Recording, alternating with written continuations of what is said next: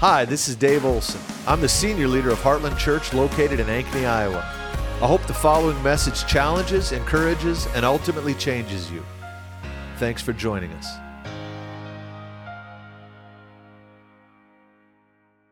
Well, good morning, everyone. What a morning. I awoke to find out that my spiritual father, Jack Taylor, got graduated to heaven. He, uh, he passed away, and uh, I, I, I knew he wasn't doing well. He's been hard to get a hold of lately. He had just sold his home in Florida and is, was moving to Texas to be near his son, his only begotten son, as he called him. He had many sons, me and about 700 others, uh, literally. Uh, but he, he went to be with the Lord, and I wrote Sherry Phillips this morning and said, Hey, Bob and Jack are catching up, and they're having a good time in heaven. And so be praying for Frida, uh, that, that God will just help her to navigate through this time. Uh, Frida was Jack's third wife. He was married for some 35 years to his first wife. She passed away. He grieved her, got remarried, and just, just before their wedding, his second wife was found out to be with cancer. And uh, he married her anyway. It went into remission. They were on a world cruise, and in the middle of the cruise, they had to get off the ship uh, because she took a turn for the worst and she passed away. And uh, Jack said he grieved that, and then he said, Lord, I need a replacement.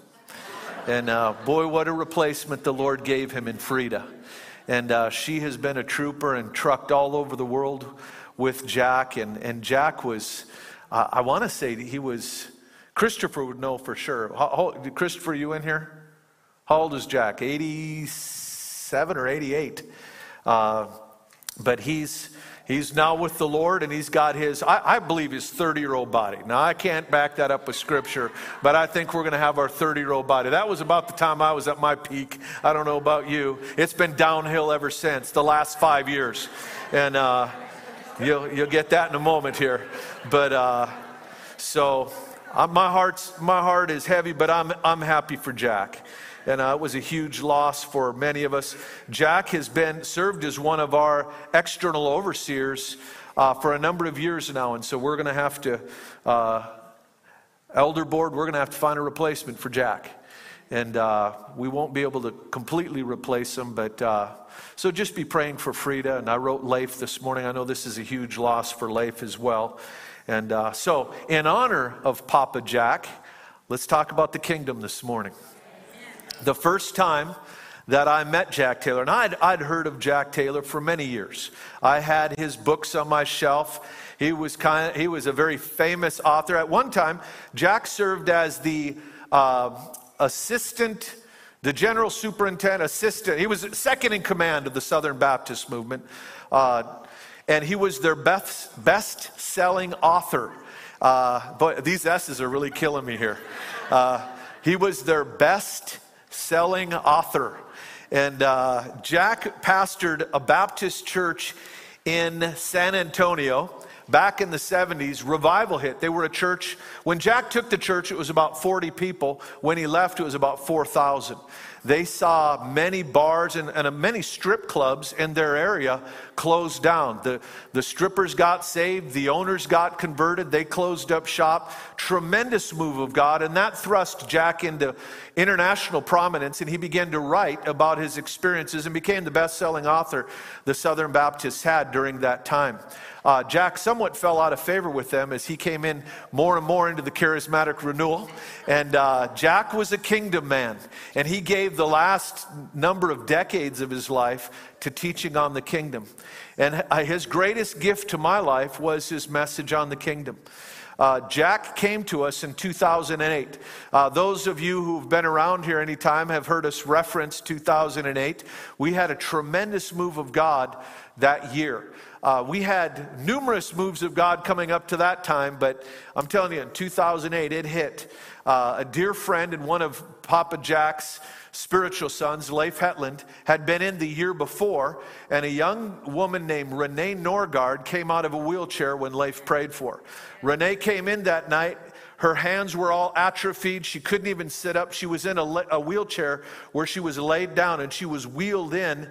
And uh, Leif preached on the, the uh, spirit, uh, the uh, orphan spirit that night. And she came to the altar, not for healing of her degenerative disease, but rather to be healed of the orphan heart. And she, God did a work in her heart. And she worked through some things. She had been in a car accident and uh, had degenerative uh, damage that was just getting worse and worse.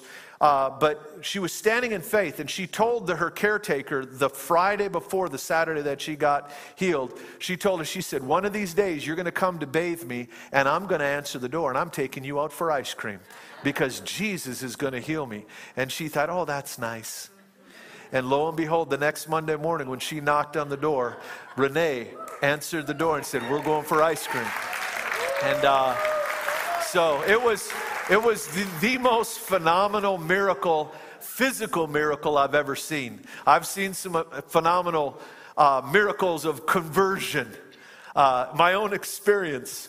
Jesus took me from a homeless alcoholic and made me a pastor. And uh, that's, that may not be a big miracle to you, but the people who I, I used to run with, it's still a miracle to them. And uh, Jesus is good. But uh, when, when Renee got out of that wheelchair, it was the most amazing thing. Let, let me digress and just tell you a little more about this. She was down here and uh, she was just praying through and, and working through the feeling of abandonment she'd had because she knew Jesus heals, but she was still stuck in that wheelchair and things were getting worse. And uh, so Leif was praying for probably a good 20 minutes. And uh, someone said, Pastor, come over here. You got to come over here. So I went over and they said, Renee said, Look, I can lift my hand. I didn't realize it had gotten to the point where she couldn't lift her hand.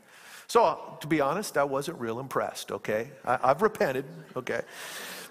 And uh, so we prayed some more, and she said, I want to try to stand. Now, mind you, she was laying down, so they pulled, pulled her up, and she stood up with help. Leif had his arms, his hands on her elbows, and her arms on his elbows, and he was holding her up, but she was bearing some weight. That was a miracle.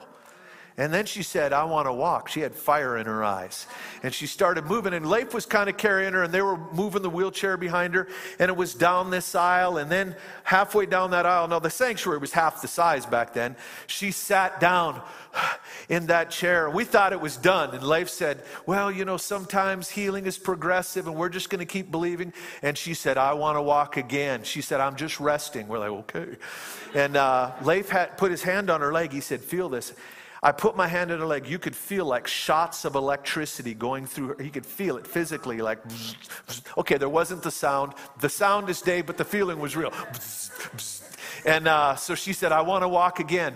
And Leif picked her up. She pushed Leif's hands away. She took a couple feeble steps and took off running around the sanctuary. The little kids were chasing her. She went up in the balcony. And I about needed that wheelchair to get out of here. It was amazing. We were crying like schoolgirls. And uh, that happened about 11 o'clock at night. Some people left about 10. So I just tell you, the one that closed the place down that got to see it. It was amazing. And uh, so, being the, being the wise, discerning pastor that I am, I thought we ought to have Leif back sometime. so we invited Leif to come in 2008, a year later. And uh, the, before he even got here, Leif called on the phone, and man, the power of God came through the phone, and people started getting touched in the office. People were laid out. People would come, you know, just to visit the office there and laid un, out under the power of the Spirit. That was on Tuesday, and by Saturday night, it was standing room only. People were coming from multiple states, and it was a glorious season of conversions and healings and just visitation where we would just lay under the glory of God, sometimes get stuck to the floor, and God just did a tremendous work. And, and a lot of, lot of phenomenal stories came out of that time. But on 8808, so that was in April, on August 8th, uh, Leif invited his spiritual father, Papa Jack, to come to speak. And uh, Jack preached on the kingdom of heaven. Now, I'm going to tell you, that, that was a turning point in my ministry, and here's why. Now, some of you, we, we're, our Wednesday night series, we talked about some of this story, but I want to share it with all of you in honor of Papa Jack. This was the message of his life. And what he did is, up until that time, I had this box, this theological box. I'd been walking with the Lord. I'd been in full time ministry for several decades, and uh, well, at least a couple decades at that time. And uh, I had this box, and then I had these spare parts. I had these leftover parts, these theological truths, things that the Lord had told me, things I saw in the scripture, but they didn't fit in my box. And that was troubling to me. I thought, how does this fit with what God is doing? How do, you know, I, I, it didn't fit in my box because here's the problem I had a church box. And there were things that the Lord administered to me that didn't fit in the church. And when Jack came, he came and gave me a bigger box, and that box was called the kingdom of God. And all of a sudden, and Jack had this phrase, he said it that weekend, and I've never forgot it. He said, that all the church is in the kingdom, but not all the kingdom is in the church. He said the church is merely a subsidiary of the kingdom. And that sent me on a journey and it expanded my understanding of Scripture. And I began to realize that the kingdom of God is not one doctrine among many, the kingdom of God is the container of all the other doctrines. Jesus came and brought his kingdom with him. And so that, that set us on a journey. And really, I've, I've wrestled with this idea even as of late. I've almost decided that I'm no longer going to use the term revival. Now, mind you, I still believe in revival as, we, as you would be thinking of it. The problem with that is revival presupposes death. So to have continual revival, we got to keep backsliding. And I'm not into that. You know, I don't want to backslide to have another revival. I want to go from glory to glory. And so the language for that would not be another revival, it would be an increase of his kingdom. Of the increase of his government, of his kingdom, Isaiah said, there shall be no end. And so our real theology is not revival theology, it's kingdom theology. It's for the increase of his kingdom. And so I want to look at that this morning. I want to look at this idea of the kingdom because there's some there's some keys to help us understand. One of the problems, see there, there's different mindsets, different theologies of the kingdom and I had been exposed to some of them previously and that's why I was having the problem I was having. That's why it didn't grip me, it didn't grab me like it did before. I didn't recognize it as the box in which all other things would fit. I looked at it as some side issue until Jack brought the message of the kingdom to this house. There's different ideas when people talk about the kingdom. Some people say, well, the kingdom is something, it's in the future, it's yet to come. And there are scriptures in the New Testament that speak of when we enter, you will eat with him when you enter into the kingdom. You will eat with him at the marriage supper of the Lamb when you enter into the kingdom. It's a futuristic thing. But then there's others who say, no, the kingdom is now. And they quote scriptures like when uh, the beginning of Jesus' ministry, even John's ministry, the kingdom of God is near, it's at hand says that we've been translated from the kingdom of darkness into the kingdom of his dear son. That's a now thing. I'm not waiting to enter in, I'm in there now. So which is it? And the answer is, uh huh. And that's the problem. If you don't understand the uh huh, then you're confused and you tend to go with one or the other. And if you look at the kingdom as solely now, you end up you end up in error. But if you look as the kingdom as solely futuristic you will end up in error. And there's something you give up when you go to one end of the pendulum or the other. Now the other error, error and we're not even going to so much deal with that other than a few comments. The other error is when the kingdom is made synonymous with the church. That's how i was taught. I was taught well the kingdom is the church and so when they would read these passages about the kingdom, they had to manipulate them and kind of force them into things they didn't mean. There are two distinct Greek words that Jesus and the apostles used when they spoke of the kingdom and the church. The Greek word for the kingdom is basileia, and we're going to look at what that word really means this morning. The kingdom, the word translated church is ecclesia. Those are two distinct words. And the ecclesia serves the overall purposes of the basileia, not the other way around. Churches exist for the kingdom of God. A couple of weeks after Papa Jack was here that first time, I was sitting on the front row, and God had been really ministering to me and took me on this journey of unpacking the kingdom. And some of you will remember, we went into a long series on the kingdom of heaven. And it was, I, I just made a bunch of notes, and we just started digging through them over the next number of months. But I was sitting on the front row, and the Lord spoke to me. And He said, The, the, the church is not the end. The church is the means to the end. The kingdom is the end. And then he gave me this corrective word. He said, If you make the church, and I knew he meant the overall church, the universal church, the church, and this church. If I make this church or the church the end, I, will, I would inevitably, this is what he told me, you will inevitably be pulled into catering to people. The church without the kingdom is like an embassy without a nation. It's prestigious, but it has no authority, no power, and no one to represent. The church is an embassy of the kingdom of heaven. And we are down here to represent the kingdom of heaven. That is our job as emissaries of another kingdom. And so the church and the kingdom are not synonymous. And if you begin to read through that faulty lens, it will bring you to wrong conclusions. So I want to give you some keys this morning to really understanding the kingdom because you will not understand the kingdom without several of these key keys. Okay? So let's pray. Father, we thank you. Lord, I thank you for Papa Jack. Lord, I thank you for his life for the deposit he made in this house, and Lord, the impact he made around the globe.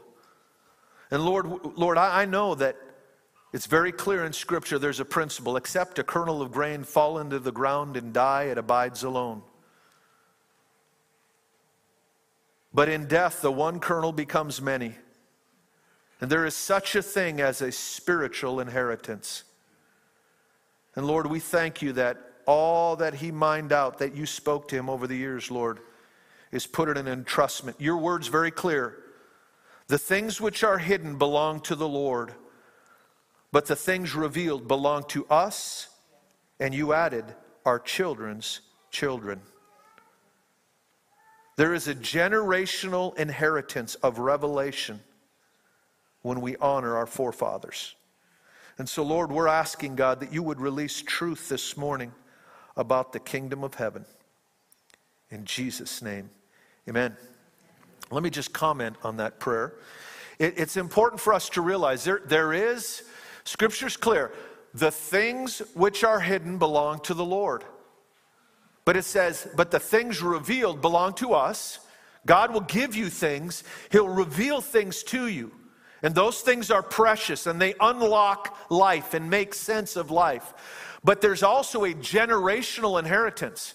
It says, and they belong to us and our children's children.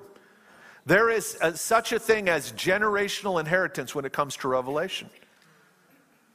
That those things are, those truths aren't lost. They've been mined out, and, and we can access those things. We can ask God, God, reveal to me those things. Lord, teach me those truths.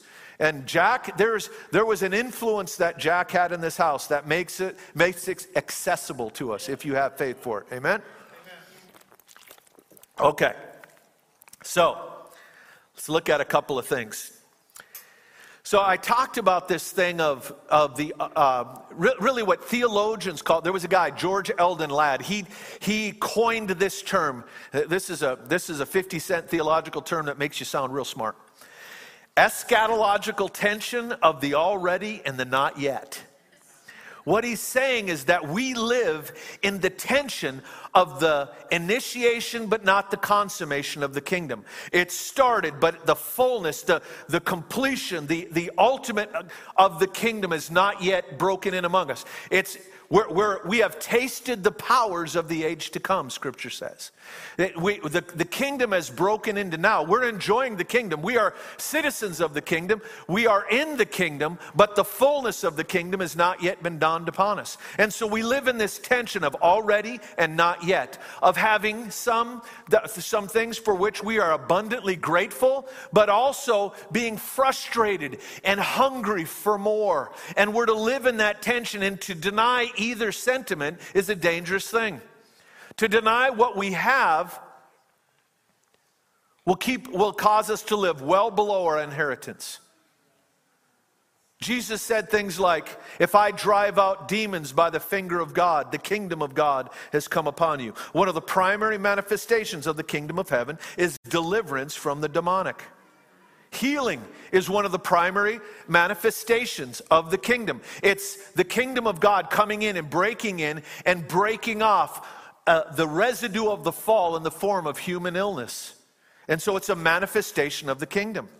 I would, I would propose to you, now this is going to mess with some of you, and we don't have time to get into this, uh, but, but I'm going to try anyway. I'm going to just touch on it. Financial prosperity is a manifestation of the kingdom. Now, some of you are like, oh no, here he goes. I'm telling you, it is a fruit of the kingdom, but it's not a first fruit. Just let that settle for a second. It is a fruit of the kingdom, it's just not a first fruit. There are other foundational principles and fruits of the kingdom that must first be in place. Often, what will happen when people talk about prosperity being part of the kingdom, They'll say, well, what about these third world Christians that are loving the Lord and they're not breaking into prosperity? It's not because that is not part of the kingdom any more than looking at a sick person and saying, well, I guess sickness is not a part of the kingdom because you're, you, uh, you're a believer and you're, you're still sick. And I'm talking to someone, we've dealt with a lot of sickness in my family. I've, I lost a son to a rare disease. I've, I've got a daughter that's uh, in a wheelchair without a miracle from God, she's going to be dependent upon us for the rest of her life. She's 29 years old. But that doesn't mean I'm going to I'm going to interpret what scriptures say about healing through my daughter's experience. I'm not going to reduce the Bible to my experience. I'm going to look at her her experience and my experience with her through the scriptures and continue to go after that manifestation of the kingdom. But we're living between the already and the not yet. I, will never forget the morning Renee came in after her healing, dancing. Oh, I tell you what, worship kind of went up about four notches that morning. People went wild. It was an amazing thing to see her twirling. And as I'm watching her, I look over and there's my daughter in a wheelchair. What is that? The already, the not yet. But I'm not going to reduce my theology by either one. I'm not going to say one or the other is my reality. I'm not going to deny that because I'm contending for that to move. But I'm not going to not go after this. I want to see more of that. And so we live between these two. And what I'm saying about finances is when you begin to live righteously, just the fruit of responsible behavior will cause an increase in your financial standing. As someone who once spent all their money on drugs and alcohol, I can tell you righteous living brought me prosperity. I didn't get a, I didn't get a driver's license till I was 21 years old. You know why? Because it would cost me $5 and I could get drunk on $5. A cheap bottle of vodka for 5 bucks. And that was just too big an investment to, to skip getting. Every time I had five bucks, I went through driver's ed. It was offered in school. It was free back then. Now you got to pay for it. But anyway, so I digress. So when I got saved, all of a sudden I wasn't wasting my money on stupid things. And all of a sudden I had, I had more money to give. And, to, to, and then I found out the more I gave, the more I had. It was an amazing thing. It's an upside down kingdom, by the way, which is a sermon for another day. But there are other foundational principles. So prosperity is not a first fruit, but it is a fruit. It's a secondary fruit. It flows out of some of the other fruit. These, the, the third world nations, the reason, some of the richest continents in the world have some of the poorest nations. Some of the, the, the, the, the nations that are the richest in mineral deposits are the most poverty stricken. Not because uh, they don't have the potential for prosperity, but because of a, a bad worldview, look at India. There's a bad worldview there. That may not be politically correct, but it's biblically correct. where you think you can't eat the cow because it may be Aunt Sally, you got a problem. when you are starving because you don't want to eat Aunt Sally, you know, that, that, that is a worldview problem. And it breaks my heart. And then because of corruption. And the kingdom of God is the answer to both of those things to the worldview and to the corruption of leaders. And when those first fruits are set in place, then prosperity begins to enter in. There is no lack in heaven because heaven is governed very well. And God, we're to cry out, Thy kingdom come, Thy will be done on earth as it is in heaven. One manifestation of that is good government. Leaders getting their heart right, us governing our families well, us investing the gifts within us and using those for God's glory. And there's a, there's a benefit that we receive for that. So I'm telling you, the kingdom of God is there, there's good things that come from the kingdom of God, and one of them is there's going to be financial prosperity when you begin to live in the kingdom. Now, are there seasons where there's lack? Yeah, Paul said, I've I essentially said, I've been rich and I've been poor. He said, I know what it's like to be, you know, have much and have little. I knew a, a tr- tremendous man of God. He's with the Lord now. He opened up some of the nations in Africa. He was a very elderly man when I knew him, and uh, he was a, a, pioneer missionary in Africa. And I remember him saying, I've been rich and I've been poor, and rich is better. and I would say, you know, it, it uh, we're to be blessed to be a blessing, and that is a manifestation of the kingdom. So, okay. What, is the, what does the kingdom mean? Okay, number one, first of all, the kingdom means rule or authority. Whether you're looking at the Old Testament word, uh, if, you, if you look at the transliteration, it looks like Malkuth. I think it's a lot more like Melkuth or something like that. I don't know. I, I don't speak Hebrew. But it's M A L K E K U T H, Malkuth. Uh, and it, it, there's numerous scriptures in the Old Testament that don't make sense when translated literally unless you know what the word kingdom means. And then the word basileia in the New Testament. Matter of fact, I think it's Luke 9, I want to say, or Luke 19, where it says that there was a wealthy man that went off to receive for himself a kingdom, a basileia. That's, that's a very clear scripture that it's not talking about a geographic place. He was already in the geographic place, but he went from there to receive receive for himself a kingdom. He went to receive from the emperor the right to rule over the place where he was asking to be the king. So, kingdom, uh, in, in the, the ancient sense, is the right to rule. And that's why you'll see scriptures in the Old Testament that say, in the kingdom of so and so, or the, the Israelites returned in the kingdom of so and so. What it's talking about is the age of that individual's rule. And so, kingdom means authority or rule, their reign. It has a secondary meaning. It can mean the, the realm over which the rule takes place, or even the individuals who are ruled by that king. But first and for, foremost, the, the idea of kingdom is the reign of God. So, when we say, Thy kingdom come, thy will be done, we're not asking for the geographic location of heaven to invade earth. We're not looking so that someday that this, uh, it's not some futuristic thing we're praying for. We're praying for the rule of God now to enter into the affairs of men. So we say, Thy kingdom come, Thy will be done. In one sense, it's, it's two ways of saying the same thing. Now, there is a bit of a difference. The kingdom coming is the arrival, His will being done is the establishment. His kingdom coming is the invasion of heaven's army. It's revival, but his will being done is the government of God or the stewardship of the effects of that move being established. But when we pray for his kingdom, we're praying for the reign of God. And that's an important thing because otherwise we read passages and we end up thinking of it as some futuristic thing that we got to go to heaven as, it, as a location to be in the kingdom. And that's not the case.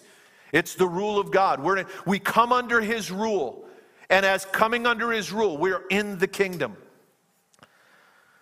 The king, number two, the kingdom of God is coming while the kingdom of God is here. Now, I alluded to this already. Uh, let me throw out to some scriptures. Mark 9 47. It's coming. Uh, and if your eye causes you to sin, tear it out. It is better for you to enter the kingdom of God with one eye than with two eyes to be thrown into hell. And it's clearly speaking about a futuristic thing because hell is a futuristic thing. And so we, we have this idea of it's off in the future. Mark 14, 25. I say to you, I will not drink again the fruit of the vine until the day when I drink it new in the kingdom of God. And so it's at that in its sense is a futuristic thing. Jesus referring to the kingdom. But then we have the kingdom of God being here as in the now. Matthew 10 7, as you go, proclaim the kingdom of God has come near. Matthew 21 31, the harlots, the, the harlots and the publicans, or the, the Republicans. The Republicans have entered the kingdom of God before you, he said. Oh, I'm getting political. I'm sorry. The harlots have entered the kingdom of God before you. He's talking to the Sanhedrin, the, the, the, uh, the, the scribes and the Pharisees. He's saying that these who are far from God have entered the kingdom of God before you. And it wasn't some futuristic thing, they they had entered, it had already happened. Colossians says, We have been translated from the kingdom of darkness into the kingdom of his dear son. So the fact is, you are, in, as a believer, if you have surrendered to the king, you are in the kingdom.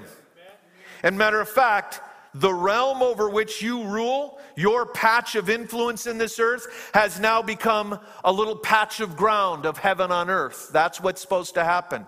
And as you begin to apply, as you've prayed, okay, Lord, your kingdom come, rule over me. Now I want your will done in my life. You study the word, you begin to obey his principles.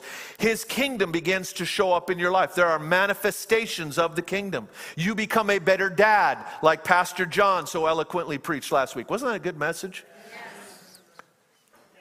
I was getting texts at the church I was at.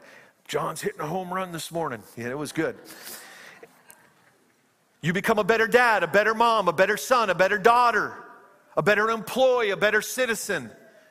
You begin to realize that as a kingdom, you have, you have authority from the king as an agent of the kingdom. You can, Jesus said, go out and heal the sick and proclaim to them the kingdom of God has come upon you.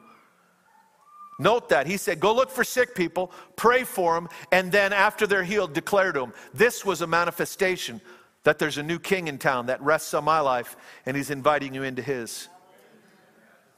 It's a manifestation of the kingdom. And so we have these, this tension that we're living here in the already and the not yet. And this is a crucial truth that we have got to learn to live in.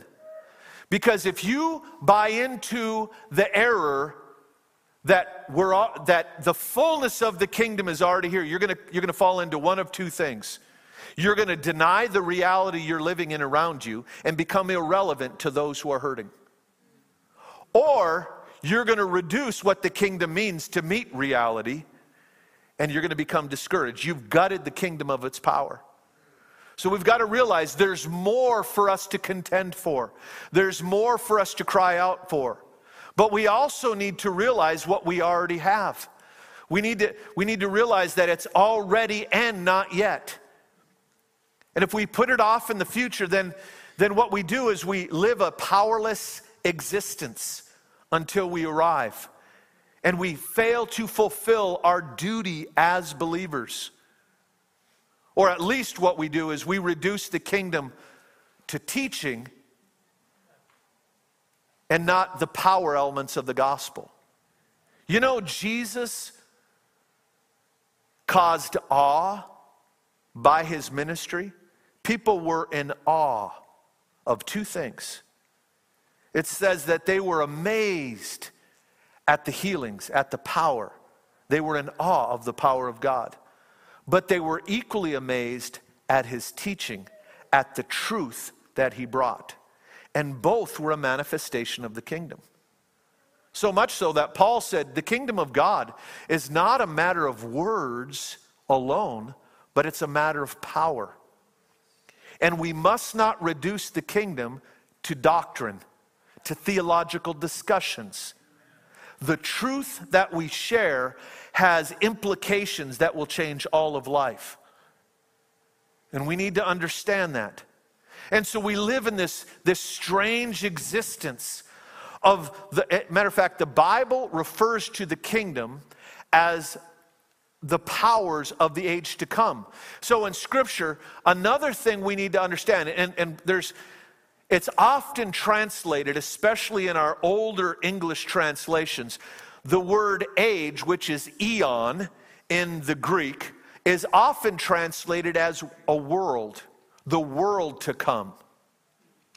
We're not, you know, not of this world, but the world to come. That is a poor translation, and there's something that's really lost there. It's not a separate world, it's a separate age. But Hebrews 6 speaks of those who have tasted the powers of the age to come. So we can re- we we have entered it. We talked about this a few months ago. You and I have already entered into eternal life. I'm not waiting someday to enter into eternal life. We talked about this a while back how literally we enter into heaven now. We are already living in eternal life now. And it begins to bleed back through us and it redefines our, our past. I, I quoted a couple months ago when we were talking about this. C.S. Lewis has this wonderful uh, idea where he talks about how those who know the Lord as they get to the end of their life, as they get closer and closer to doing what Papa Jack did and stepping over the line into eternity, heaven begins to bleed back, even while they're still living in their earthly existence. And, and he, C.S. Lewis said, Heaven begins to be retroactive and color and shape their perspective on their past. So at the end of their days, they look back over the pain of their life and they say, All I've ever known is heaven. And he said it, it's equally true that heaven becomes, or hell becomes retroactive. And on the threshold of eternity, the sinner looks back and says, All I've ever known is hell. Because it begins to color everything. When we are, when we've truly entered into the powers of the age to come, into the, the kingdom of God, and we begin to taste of the powers of the age to come, it begins to shape and color everything. I have a different perspective now looking back at, back at my years of being a homeless alcoholic it now, uh, it has, there's a different perspective, it has a different hue, and even that, it's colored with glory. I can look at that and be grateful. Jesus, you were so merciful. The pain of that is gone, and now it just glistens with glory and reminds me of how merciful He was. And so we are those who live in eternal life. And so we uh, we, live from that perspective and we bring it to this perspective, but we don't deny the pain of this earth, earthly existence. Speaking into that whole, that whole discussion, Francis Schaeffer in his book, I want to say it was Art and Art and Christianity or Art and God, it, just a little tiny book. But he had, he had this interesting thing he talked about. I think John Eldredge has, has talked about this from, uh, from his writings as well he said that the gospel has a main theme and a minor theme. The main theme is victory, the resurrection, deliverance, salvation, eternal life. And it has a minor theme death, suffering, sickness, defeat, discouragement. And your theology has to include both. Because if your theology is only one or the other, it's insufficient and it's not only a half gospel, it becomes no gospel at all.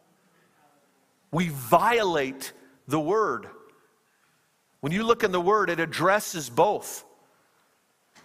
Now, the, here, here's the point, though, here, or, or a very important element of it that We've got to keep the main theme the main theme and the minor theme the minor theme.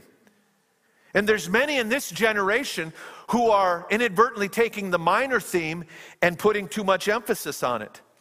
A number of years ago, I, I read this blog. I don't know who it was, but I remember the title. It was a brilliant little thought. He said, he said too many, it was called Error by Emphasis. And he said, Too many of us are screaming what God is whispering and whispering what God is screaming. And we're guilty of error by emphasis. We're saying what he's saying, but we're not saying with the same emphasis, gusto, and volume. There is suffering in the world, and we have to deal with it. And if you've been around here any time at all, we don't ignore suffering. We talk about it. We've done series on suffering and how to deal with it and, and understand it from a theological perspective. But that can't be your main theme. And there's a whole generation. Sorry, those 30 and under. I'm, I'm bringing to you some loving correction, okay? I'm not saying you're guilty of this, but there's a tendency in millennial Christianity to make the ultimate virtue vulnerability and authenticity. And the, the virtuous man or woman is the one who's living in failure, but they admit it. I'm living in bondage, I'm living in defeat, but at least I'm honest. And we sit around and talk about how much pain we're living in, and we talk about our dysfunction, but we're transparent about it. And I'm telling you, that is not the gospel. Hey, there is, there is a transparency, and if you want to get to the victory side, there's a transparency you must embrace, and that's a noble thing. But we've got to go from our transparency and repentance to stepping into the victory and working out our salvation.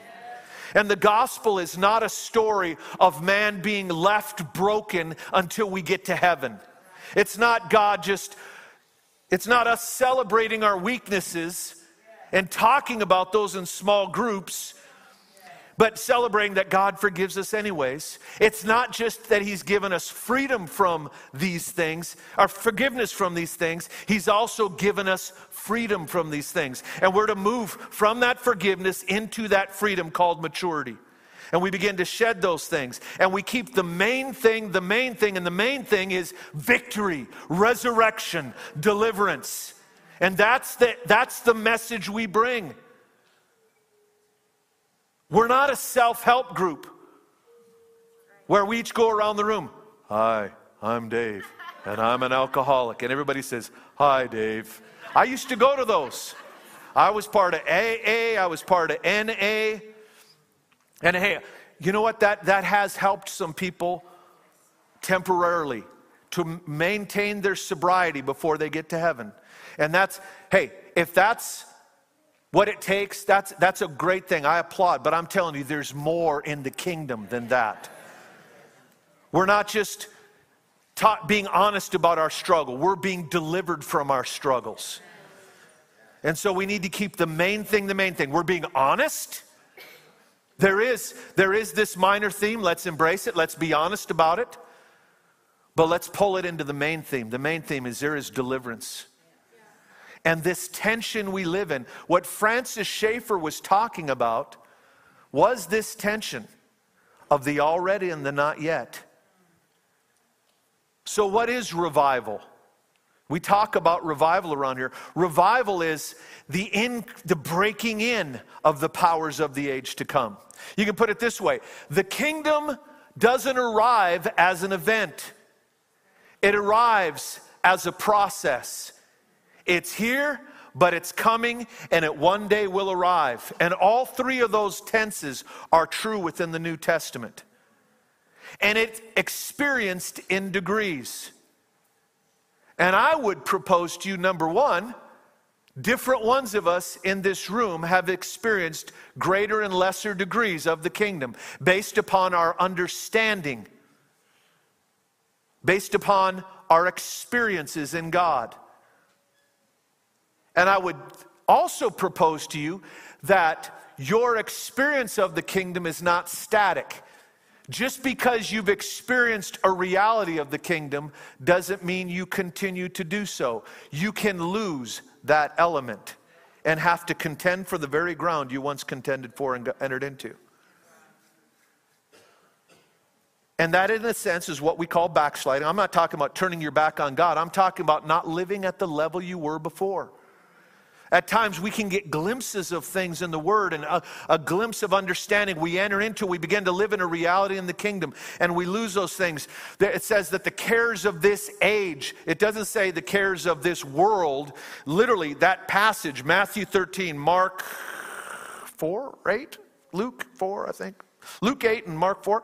He says that the cares of this age will choke out the word so that what you were experiencing, this level of life in the kingdom, all of a sudden these principles become, principles become a reality to you, and you're, you're experiencing the fruit of those things, you begin to lose those things. And so we need to contend for those. And I didn't realize it's past noon. So let's land this thing.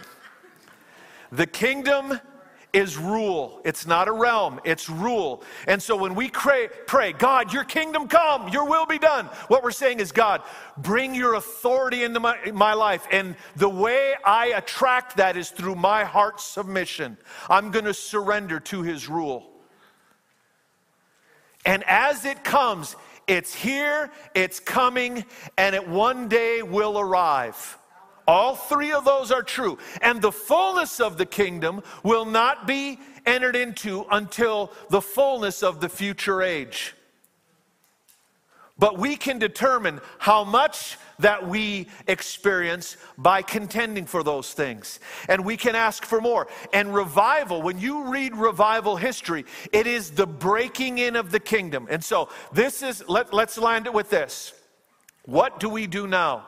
We live in gratitude for what we have, while we live in a divine dissatisfaction because we want more.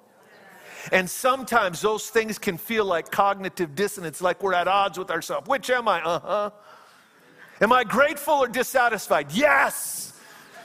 Live in both.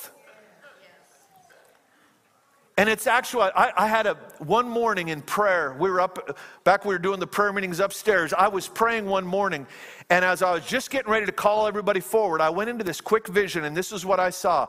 I was standing looking up this hill, and it was dark, like man, it like a war had gone on.